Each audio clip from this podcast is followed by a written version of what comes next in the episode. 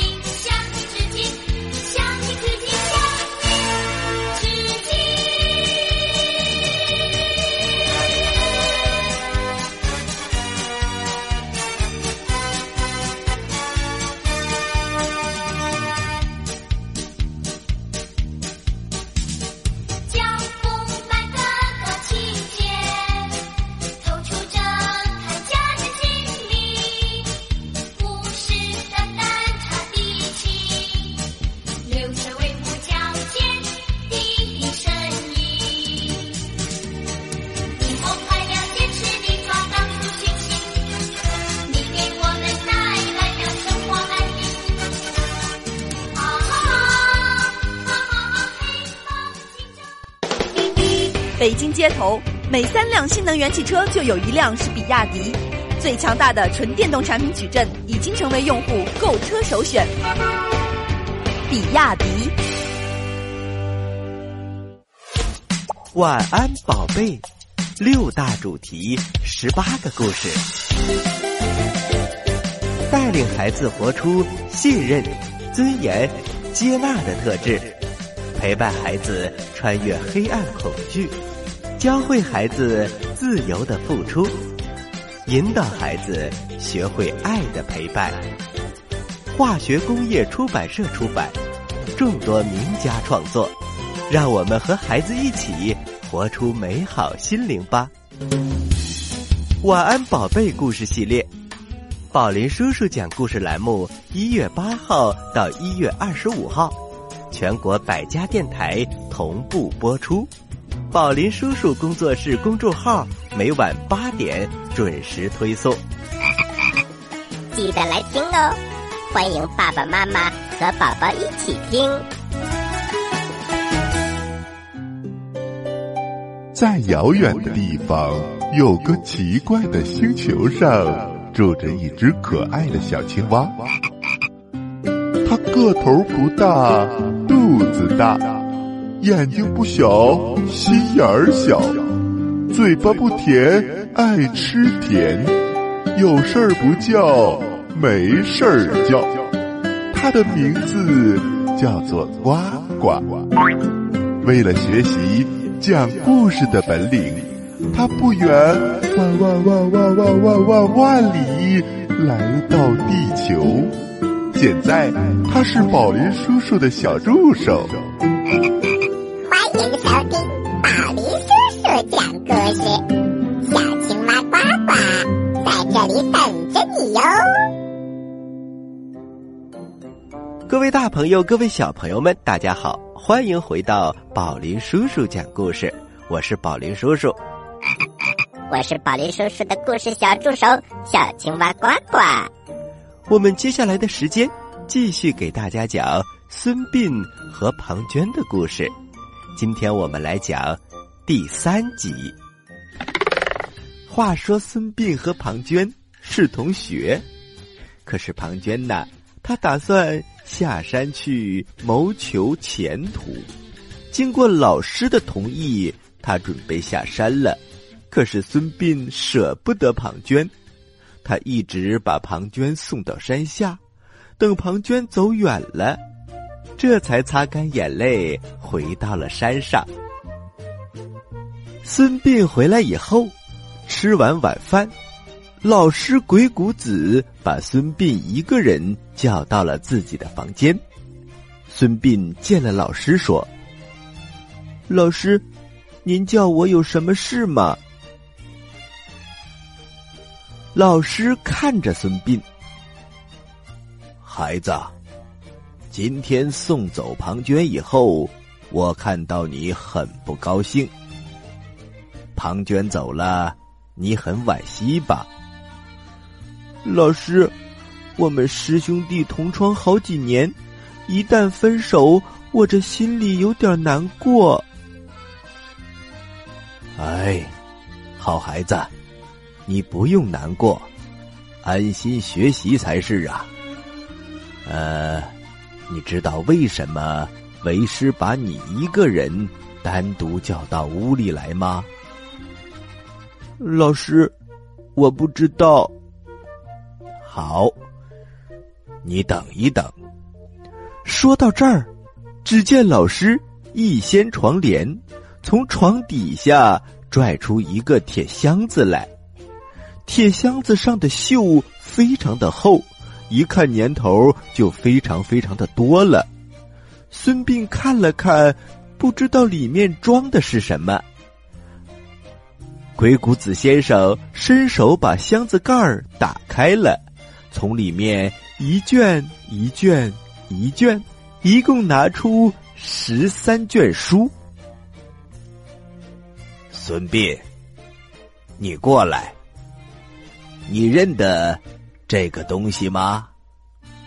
孙膑仔细瞅了瞅，老师，我不认识。告诉你，这是你祖父孙武子的十三篇兵书战策。想当初啊，为师云游天下，走到了吴国，正是越王勾践。灭了吴国的时候，他火烧了姑苏台。当初修姑苏台的时候，把这个铁箱子砌到了墙里头，姑苏台被烧，墙一倒，这才发现了这个铁箱子。为师把它带到了山上，保存了这么多年。哪一个学生都没有传授。孩子，今天我把你叫过来，我打算教你这十三篇兵书战策。如果你自己能够领会其中的精华，肯用功，学好这十三篇，就会像你的祖父一样，那么光宗耀祖。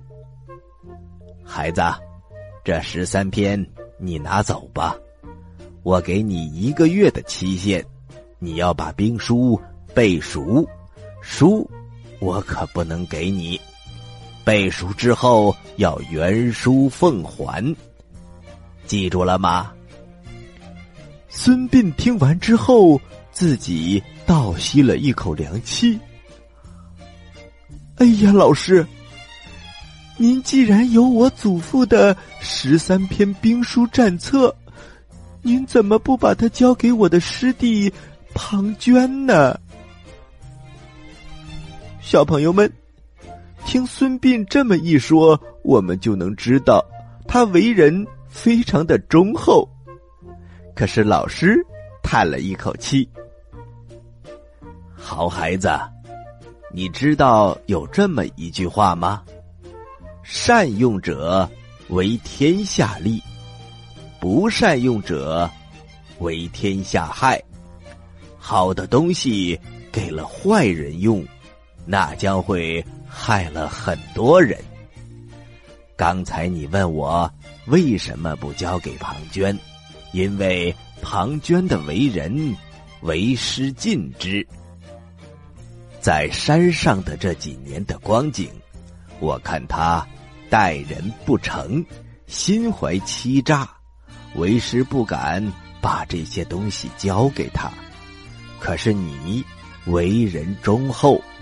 为师非常喜欢，故此要单独交给你。孙膑一听，非常的高兴。嗯好的，老师，那么一个月我一定会把它背熟的，然后我就把书还回来。好，可是千万不能跟别的同学说。是，老师，弟子知道了。从此以后，孙膑。白天跟同学们一块学医，夜间就自己用功来背这十三篇兵书。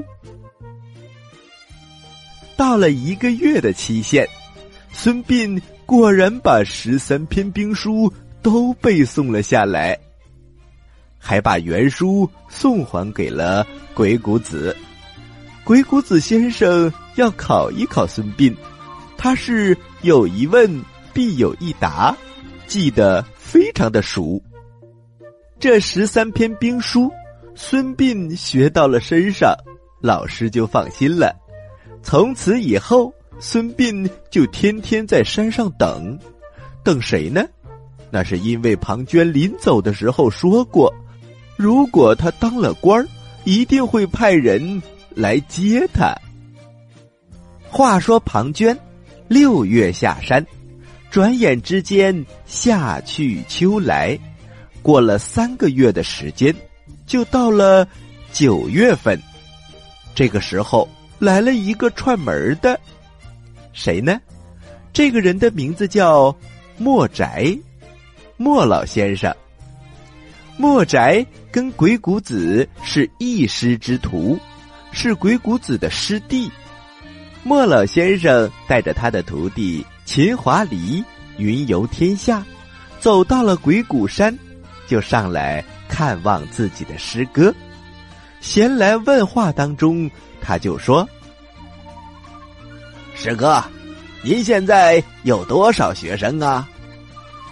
鬼谷子也不迟疑：“呃，师兄此处共有三十多个学生。”其中最好的有苏秦、张仪，还有孙膑。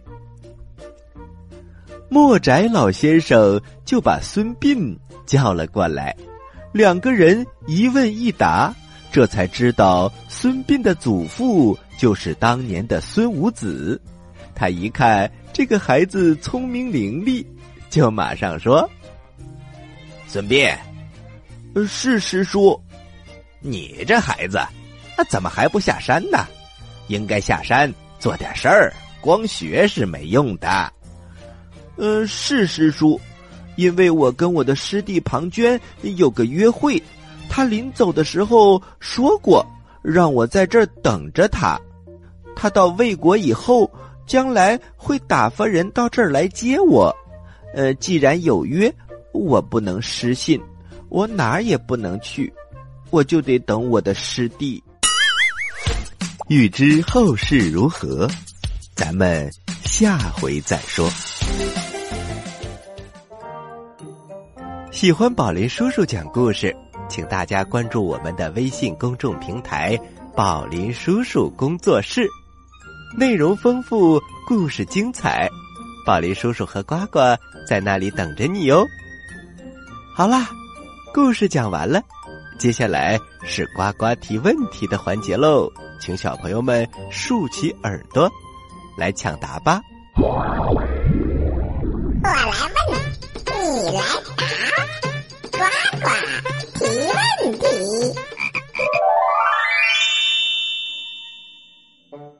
小朋友们，考验你们的记忆力的时候又到了。